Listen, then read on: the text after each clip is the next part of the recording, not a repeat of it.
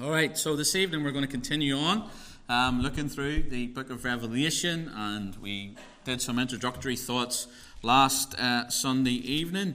But tonight we're going to have a look at the Savior of Revelation, where we're going to get a glimpse of the Lord Jesus Christ. And um, just to say that it is the Lord Jesus Christ in all his majesty, this is not the Lord Jesus Christ. Let's get that right off the bat now. I don't know who that is. But number one, he's not Jewish. Number two, that's not the Lord Jesus Christ, even in his earthly representation. Nowhere near it. That's the Roman, westernized Jesus. And when we get to Revelation chapter number one, and, and we look, we're going to look at verses 10 to 19, we're going to see uh, the Lord Jesus Christ. And, and this is kind of the best representation I could find of, of what, and this does not do it justice in who's being revealed here. This is no meek and mild hippie. This is the Lord omnipotent being revealed. And, and John, as he, as he has this, is writing down on the inspiration of the Holy Ghost, and, and he, he, he's writing as best he could. And, and his best words don't even get near the true glory of the one He is revealed in the book of Revelation. We're going to have a look at the Lord Jesus Christ, and He is the one that's revealed in the book of Revelation. He's the one that's written about in the book of Romans. For of Him, and through Him, and to Him are all things. What does all mean? All means all, and that's all that all means. To whom be glory forever. Amen. For of Him, through Him, and to Him. That's completion are all things the Lord Jesus Christ Himself. And this is the Lord Jesus we're going to see. This is the one that's being revealed. And uh, we're going to focus in, in in, verses 10 to 19 and just pick out some thoughts again. You know, this is more teachy than it is preachy, but there has to be application in there because this is God's revealed word. It's not just for a dusty study, it's not just for those that are interested in prophecy, it is for the body of Christ. For today, as much as it was for then and as much as it is for the future. It's for us today to remind us of the sovereignty of God. We read last week in Revelation 1, verse 3, that there are blessings for those that read and understand the book. There's seven blessings found throughout the book of Revelation. You can find them in your own time. And here we're introduced to Jesus, this revelation. Remember Greek apocalypto, revealing, it's the unveiling of Christ. It's not the revelation of St. John the Divine, or whatever your Bible wants to say. This is the revealing of the Lord Jesus Christ, the one who is introduced to us as judge, as king, as the glorified one. And what a picture it is of the Lord Jesus Christ, of the Savior of Revelation. So let's read it together. Well, I'll read and, and you can look along in your scriptures, and we'll go to verse 10 of Revelation chapter number 1. And, you know, I don't know about you, but I always feel that when, when, when the book of Revelation is read, it has a power to it that, uh, not that the other books lack, but it just, it has something about it. And, and that's why it's such a blessing, and it should be a blessing. But let's read of the Revelation of the Saviour. Verse 10 And I was in the Spirit in the Lord's day, and heard behind me a great voice as of a trumpet, saying, I am. Let's put a comma in there. Alpha and Omega, the first and the last. What thou seest, write in a book and send it on to the seven churches which are in Asia, unto Ephesus, unto Smyrna, unto Pergamos, unto Thyatira, unto Sardis, and unto Philadelphia, and unto Laodicea. And I turned to see the voice that spake with me. And being turned, I saw seven golden candlesticks. And in the midst of the seven candlesticks, one like unto the Son of Man, clothed with a garment down to the foot, and girt about the chest with a golden girdle or a golden band. His head and his hairs were white like wool, as white as snow, and his eyes were as a flame of fire. And his feet like unto fine brass as if they burned in a furnace, and his voice as the sound of many waters. And he had in his right hand seven stars, And out of his mouth went a sharp two edged sword, and his countenance was as the sun shineth in his strength. And when I saw him, I fell at his feet as dead. And he laid his right hand upon me, saying unto me, Fear not, I am the first and the last. I am he that liveth and was dead. And behold, I am alive forevermore. Amen. And have the keys of hell and of death. Write the things which thou hast seen and the things which are, and the things which shall be hereafter. The mystery of the seven stars which thou sawest in thy right hand, and the seven golden candlesticks, and the seven stars are the angels of the seven churches, and the seven candlesticks which thou sawest are the seven churches. So, even in that just portion of Scripture, in the reading of those words, as we think about the Lord Jesus Christ, what a revelation it is. Like I said, this isn't the picture postcard Jesus of Romanism that's slapped around everywhere. This is the Lord of glory. And it is a, an amazing revelation. It's an amazing unveiling, and we're going to get into that. But before we do, I just want to take a little tiny pit stop in, in verse 10 of Revelation 1, because, um, or verse 9, sorry. Because you know, I want you to notice what John says, and I love this. And sometimes these little things can just go amiss when we're, you know, and rightly we should be focused on the Lord Jesus Christ. But I, I, like what John writes here. He says, I, John, who also am your brother and companion in tribulation and in the kingdom and patience of Jesus Christ was in the isle that is called Patmos for the word of God and for the testimony of Jesus Christ. So notice what John says your brother and your companion. That's how he introduces himself to his reader.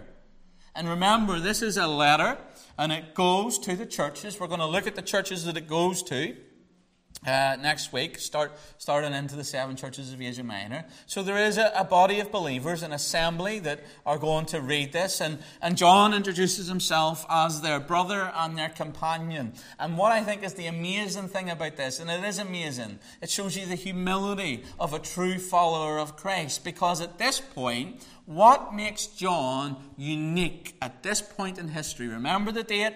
80, 95 to 97. What makes him unique? He's the only one. He's the only one that was in the presence of Christ as a disciple, still alive. The Apostle Paul, who, who met Christ on Damascus Road and believe, I believe further was taught by him in Arabia, he, he, he's gone.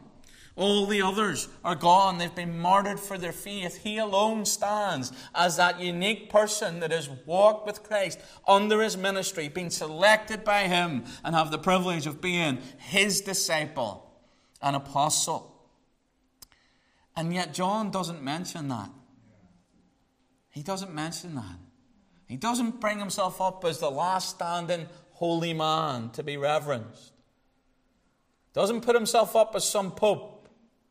He just simply says to his readers, little old people that he may never have met, probably a lot of them he hadn't, and he writes to them with this great revelation, and him, him in his standing as the apostle, the one that loved the Lord Jesus Christ, the one that was privileged to be in the inner circle, the one that was on the Mount of Transfiguration, the one that was with Jesus Christ and was loved by Christ, simply says, Your brother and your companion in tribulation.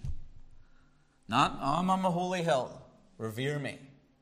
I'll stand back while you all do the work. You know? Do as I say, not as I do. No, no, no, no, no. He says, I'm your brother, I'm your companion in what? Tribulation. He says, I'm on Patmos for the word of God and for the testimony of God. He's been a martyr. Remember? It's not death, it's witness. And he is in Patmos, exiled because of his faithfulness to the word of God and he is in the very place where God wants him to be to receive the blessing that he's about to receive. He's walked the path of persecution, and here he is, right at the place where God wants him to be. He's been willing to put his faith into action. And because of that, because of that, he is about to have this amazing experience This amazing blessing where the Lord Himself is going to reveal all future history to John. He's walked the path of persecution, and that's got him to the place of blessing. That's upside down from the world's thinking. So, from the very start of this, number one, I can look at John and I can say that beneath the feet of Jesus, we're all equal. We're all equal. And to be in the place of blessing, at times we, means we have to walk through the hard place and be true to God's word, wherever that takes us. But if we are true to God's word and His will, wherever that takes us will be the place where God wants us to be, and that's where we receive what God wants us to have. And that's where John is. And he's about to get this amazing revelation. He's exactly in the right place, with the right spirit, with the right attitude, and the Lord reveals Himself to him. So let's have a look at this revelation of the Savior. And here's the first thing that I want you to see it's a revelation of divinity. It's a revelation of divinity. Look at verse 10. I was in the Spirit on the Lord's day, and I heard behind me a great voice as of a trumpet saying, I am, again, comma in there because it is the name, I am, the self existent one. Alpha and Omega, the first and the last. Notice we did this last week, didn't we? Alpha and Omega, first and last letter of the Greek alphabet. What is the alphabet used for? For everything in terms of knowledge and communication. And the Lord saying, I am all knowledge, I am all wisdom, I am omniscient, all knowing. And it's only God, only God that can be the Alpha and the Omega. We have to understand that. So he says, I am the Alpha and the Omega. And then next he says, I'm the first and I'm the last. The beginning, the end. I'm there at the start, but I'm also there at the end. What's this? We looked at this last week. It's omnipresence. He's all present. And the all present one and the all knowing one is ultimately the all powerful one. Stands to reason. And he says the first and the last. And, and again, this is a revelation of deity because there can only be one first and last. And God, Jehovah, in the Old Testament, reveals himself as the first and the last. Turn to Isaiah chapter 44. This is important because this is a revelation of deity. And this is important because today, what you will find is that the deity of the Lord Jesus Christ is under attack from all angles. Oh, he wasn't God. Oh, he was a created being. Oh, he was a great teacher. No, this is a revelation of deity. Isaiah 44, verse 6 Thus saith the Lord, the King of Israel, and his Redeemer, the Lord of hosts I am the first and I am the last, and beside me there is no God. Who is this Jehovah's Witness? Oh, it's Jehovah. Yes, it's Jehovah. All right, uh, Jehovah's Witness, stay with me. Isaiah 48, verse 12. I say Jehovah's Witness because they attack the deity of Christ. Isaiah 48, verse 12 Hearken unto me, O Jacob and Israel, my called. I am he, the first. I am also the last. Is Jehovah. Revelation 2 8. This is New Testament.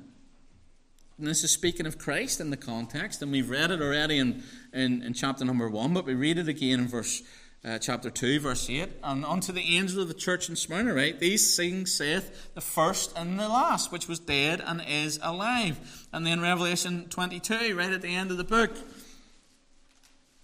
Revelation 22, verse 12 to 13. And no doubt the context, this is the Lord Jesus Christ. And behold, I come quick quickly, my reward is with me to give every man according as his work shall be.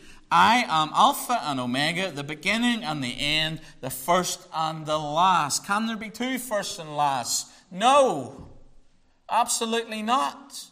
So, what do we do with the passages in the Old Testament, in Isaiah and others that speak about Jehovah as the first and the last? And he says by his very word, Beside me there is no other God. And we get to Revelation, and the Lord Jesus Christ steps up and he makes the same claim. What are we to do with those two things? Are we to say that they're incompatible and there can only be one God, therefore uh, Jesus is a lesser God or something like that? Or do we look at it and say that Jesus is clearly revealing himself? Himself as God. His divinity is revealed when he says, I'm the Alpha, the Omega, the first and the last, the beginning and the end. There's no doubt about it.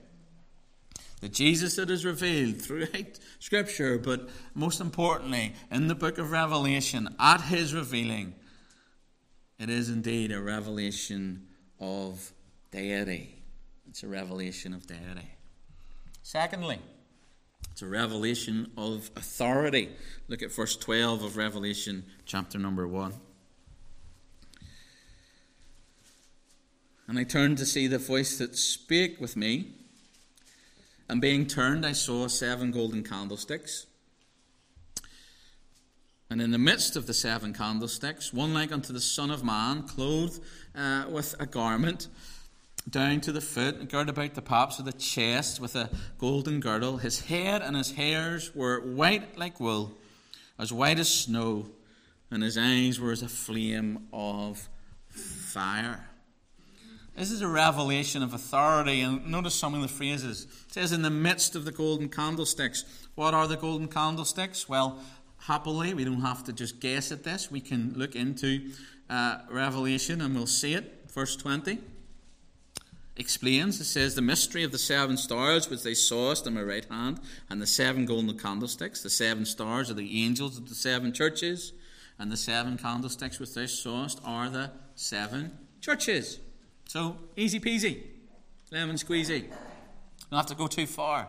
It tells us that in the midst of the golden candlesticks is the Lord Jesus Christ.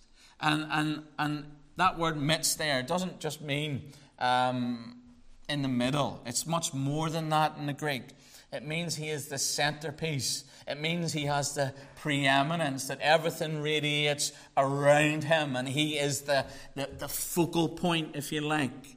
And that's what the Lord Jesus Christ, he should be at the center of the churches, of any church. The Lord Jesus Christ should be the preeminent one. And I remember in Spalding, in the last church, on the pulpit, the, the previous pastor had put and, and written in a little laminated sheet for anybody that got up there and preached it, it would say, Sir, we would see Jesus.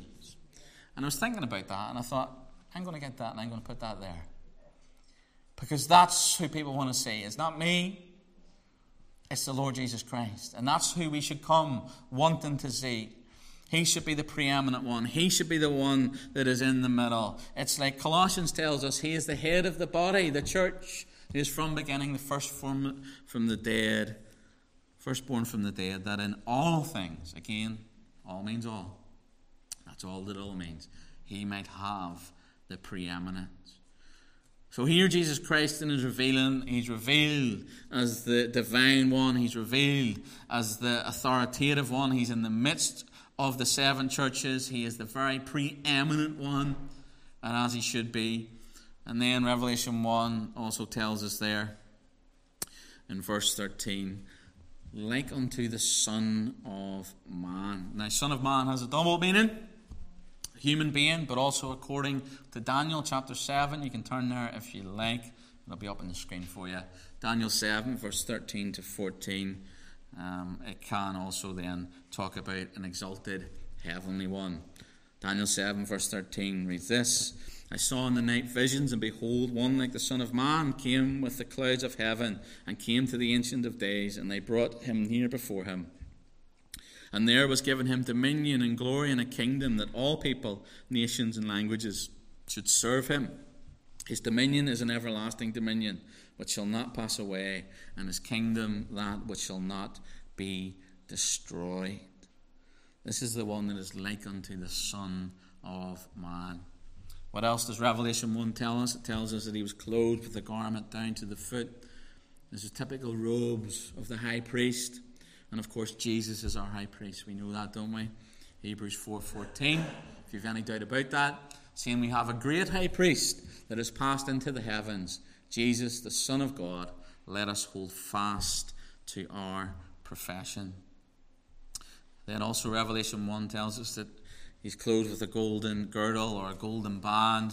This is a symbol of strength, of authority. Uh, only those in authority would, would wear this. And of course, gold is the color of deity. His hair, his head and his hairs were white like wool, white as snow. There's a few in here that have got greying hairs. Just a few, Alan. But there are others that are getting there. Michael.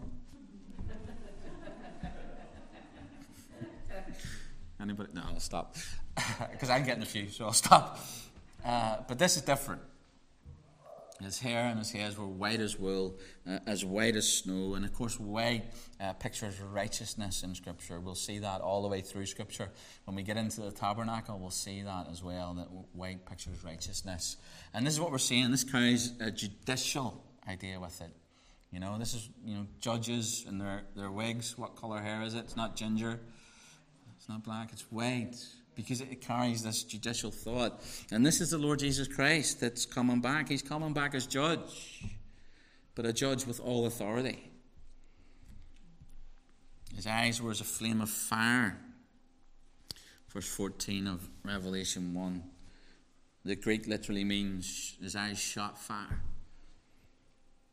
And what a revelation of authority this is. It's a revelation of divinity. This is God. And because he's God, it's a revelation of authority. He's coming as judge. He's not coming to save the world. He did that. He's coming to judge the world. And it's a revelation of authority. And the revelation of divinity, the revelation of authority, is also a revelation of gravity. Look at verse 15. And his feet were like unto fine brass as they burned in a furnace. And his voice is the sound of many waters. And he had in his right hand seven stars, and out of his mouth went the sharp two edged sword. And his countenance was the sun shineth in his strength. And when I saw him, I fell at his feet as dead. And he laid his right hand upon me, saying unto me, Fear not, I am the first and the last. What a revelation of gravity this is. Feet like unto fine brass. Brass speaks of judgment throughout Scripture. You'll see that particularly in the Old Testament. And again, as I've said, he's coming as judge. And that's a grave thing. And it should be a sombering thought for those that are going to face this Jesus as their judge. His vo- voice is the sound of many waters. And, and again, in the Greek context and construction, it, it, it literally um, gives the thought of not just a trickling thing, but a, a, a huge uh, a waterfall. You know, picture Niagara Falls, or have you ever been around a huge waterfall and, and just been up close to it? You can't hear a thing because of the power of that thing. This is what's going on. This is the Lord. This is why it's so somber, and this is why it's a revelation of gravity, because this isn't meek and mild Jesus that wouldn't uh, uh, uh, say back anything to anybody. This is the judge. This is the king. This is the Lord, and, and the power that's on display is untapped. The power that's on display is fully revealed. It isn't held back in any way whatsoever. When he walked this earth, his glory was veiled, and thanks to be that it was, because the sinful world couldn't take the glory of the Lord Jesus Christ. This is a revelation or unveiling, revealing of gravity says he has in his hand seven stars. Now, the seven stars are interpreted for us again in, in verse number 20. It says the seven stars which they saw, that, uh, the seven stars are the angels of the seven churches. Now, there's some debate amongst people that will say that these are seven angels that protect those churches. Um, personally, I just think it's the pastors of those churches. The word uh, angelos just means messenger. And uh, if you look at Revelation chapter 2, verse 1, it says, Unto the angel of the church of Ephesus, write. These things saith he that holdeth. So I don't think it's an angelic being. I, th- I think simply it's just the pastor of these churches, and it's the Lord that has them. And uh, you know, others may think it's a reference to angels, but again, I would go down the line that it's pastors. I like what J. Vernon McGee wrote about this. It's made me chuckle. He said this I like to think that it refers to the local pastors. It's good to hear a pastor being called an angel. Sometimes we're called other things. I think he's right there. And it says, Out of his mouth went a sharp two edged sword. And we have a fair idea what that is, don't we? Hebrews 4, verse 12 For the word of God is quick, powerful, sharper than any two edged sword, piercing even to the dividing asunder of soul and spirit, the joints and the marrow, is a discerner of the thoughts and intents of the heart. And then in Ephesians, obviously, take the helmet of salvation, the sword of the Spirit, which is the Word of God. So the Word of God is in the midst of the churches, and the Word of God goes out from the Word of God. I mean, that's got to be a grave thing to think about. That it is Him that stands in the midst. It says his countenance was as the sun shining, and his strength. Again, this is this is uh, in, in the Greek when you look at it, it's, it's like, you know, if you look at the sun on a bright, clear day when the sun's up, up above and you can't put, like, like those spotlights, if I'm honest, when I try and look at them, it's dazzling. This is the, the, the countenance of the Lord Jesus Christ. Um, this is the, the, the, glorified Christ. This is the revealed Christ. Now, John had already got a glimpse, hadn't he, of the, the, the at the Transfiguration, Matthew uh, chapter 17, verse 1 and 2 says, After six days, Jesus taketh Peter, James, and John, his brother, bringing them up into a high mountain apart, and was transfigured before them. And his face did shine as the sun, and his raiment was white as light. But what he seen then was nothing compared to what he was seeing here. Absolutely nothing in comparison.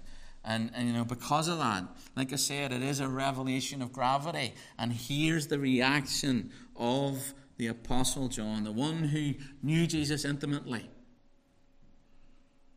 knew him intimately, the one who Jesus had appeared to in his resurrected form, his disciple, his apostle, the one that knew him closest. This is how he responds to this revelation of the glorified Christ. He falls at his feet as dead place of worship and reverence, prostrate before the Lord. Such is the gravity of this revelation of who Christ is. And that's what the glory of God will do.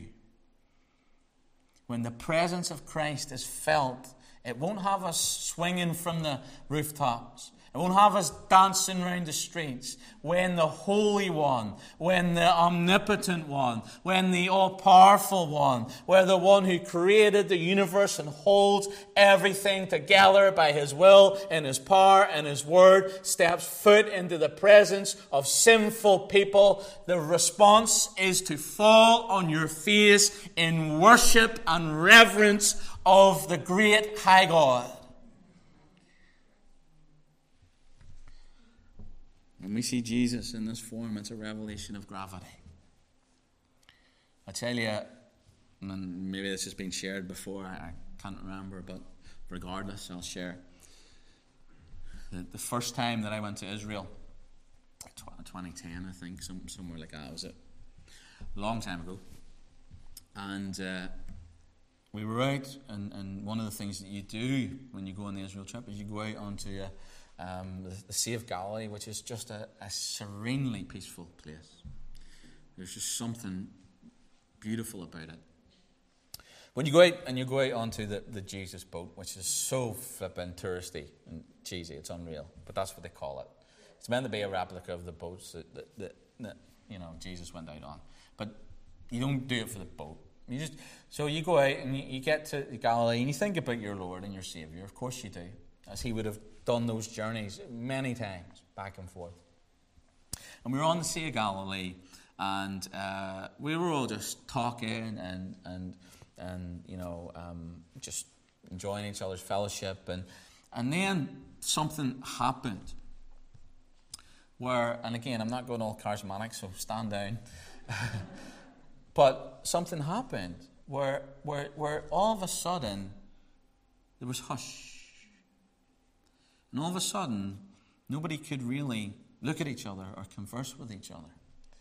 And, and what happened is we all just kind of drifted and, and started looking out to the sea, and everybody was around. And, and next thing, there was a, a, a somberness and there was tears. And a great sense and weight of, of joy, yet complete unworthiness. And absolutely, I believe that the Lord Jesus Christ was, was on that boat. And being in his presence in that way created a reaction of, of, of revealing, yes, we've been saved and, and we've been set apart, and, and, and all Glory to God for that. But uh, who am I that the Lord of glory would die for me? And that's the revelation of gravity when the Lord Jesus Christ is there. And you may want to get up and dance around or do something daft, but let me tell you, the weight of His presence will bring you to your knees because you are a sinful creature in front of a holy God. And John recognized the place of worship, and he knew him better than any of us in that personal way. He walked with him, he ate with him, he, he, he was taught by him. And yet, when the Lord Jesus Christ reveals the trueness of his glory, John falls at his feet as dead. Such is the revelation of gravity. But I love what Jesus does next. He says, Fear not. Fear not. We talked about this this morning. We're not given a spirit of fear. And Jesus says, Fear not. Now, he gives four reasons for this. Verse 17 and 18. When I saw him, I fell at his feet as dead. This is Revelation 1. And he laid his right hand upon me, saying unto me, Fear not. I am the first Am the last. I am he that liveth and was dead, and behold, I am alive for evermore. Amen. And have the keys of hell and death. So the Lord Jesus Christ gives four reasons why John's not to fear in this immense revelation of gravity. He says to him, I'm the first and the last. This speaks of Christ's eternal nature, his divinity. He's before all things, he's after all things. He's in control. And he says, I am he that liveth and was dead. It speaks of the resurrection. It speaks to the fact that we worship a risen Savior. He says, I am alive, alive forevermore. Christ died once, but now lives forever. This points us to eternal security because we have an eternal Savior. Therefore, we're eternally secure. And he says, And I have the keys of hell and death. See, the Christian need not fear hell or death. Praise the Lord. Hebrews 2, verse 14. For as much then as the children are partakers of flesh and blood, he also himself likewise took part of the same, that through death he might destroy him that had the power of death, that is the devil, and deliver them who through fear of death were with all their lifetime subject to bondage. Jesus says, Fear not. I'm your God. I'm your God. So it's a revelation or an unveiling of Christ. It's a revelation of deity. It's a revelation of authority. It's a revelation of gravity. And lastly, and most importantly, it's a revelation of finality. Look at verse 19.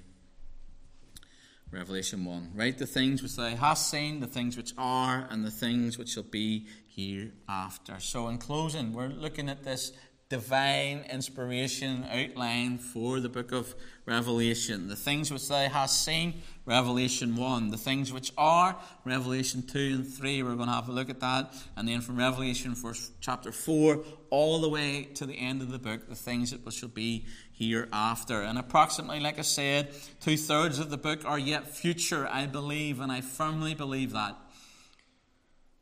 And we have to understand that prophecy is just history in advance. That's all it is.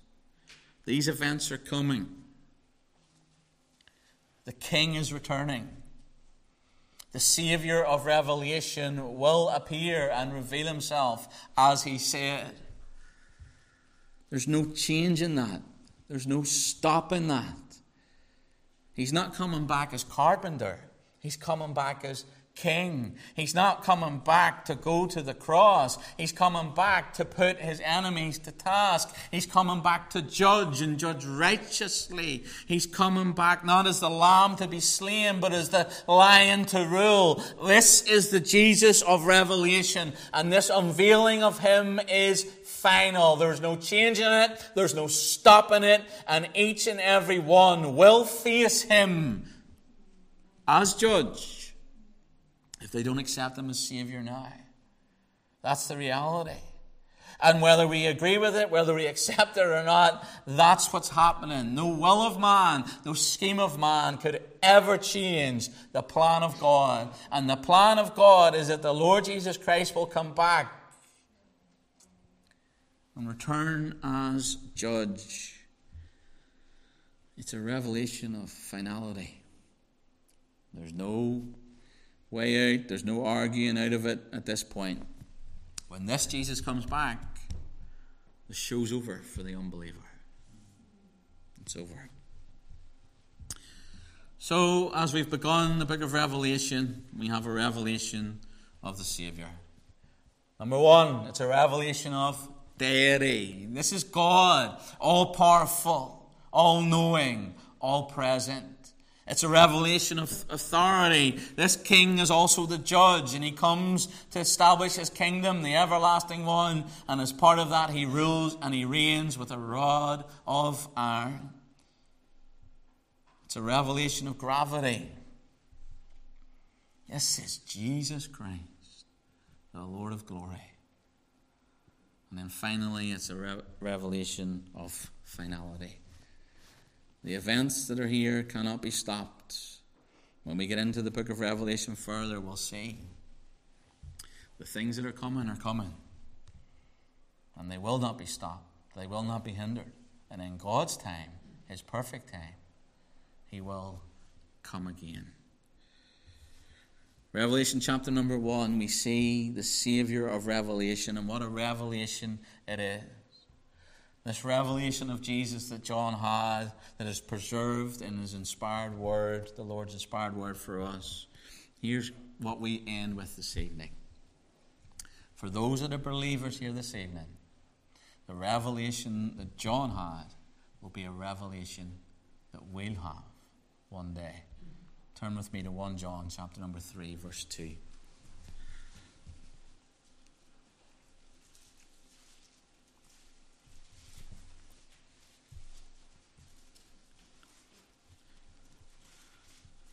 What a thought to close on. With this revelation of deity and authority and gravity, one day we will see him. Beloved, now are we the sons of God, and it doth not yet appear what we shall be. But we know that when he shall appear, we shall be like him, for we shall see him as he is. The Saviour of Revelation is our Savior. And what John's, John saw, we will see one day when he comes for us. Let's pray.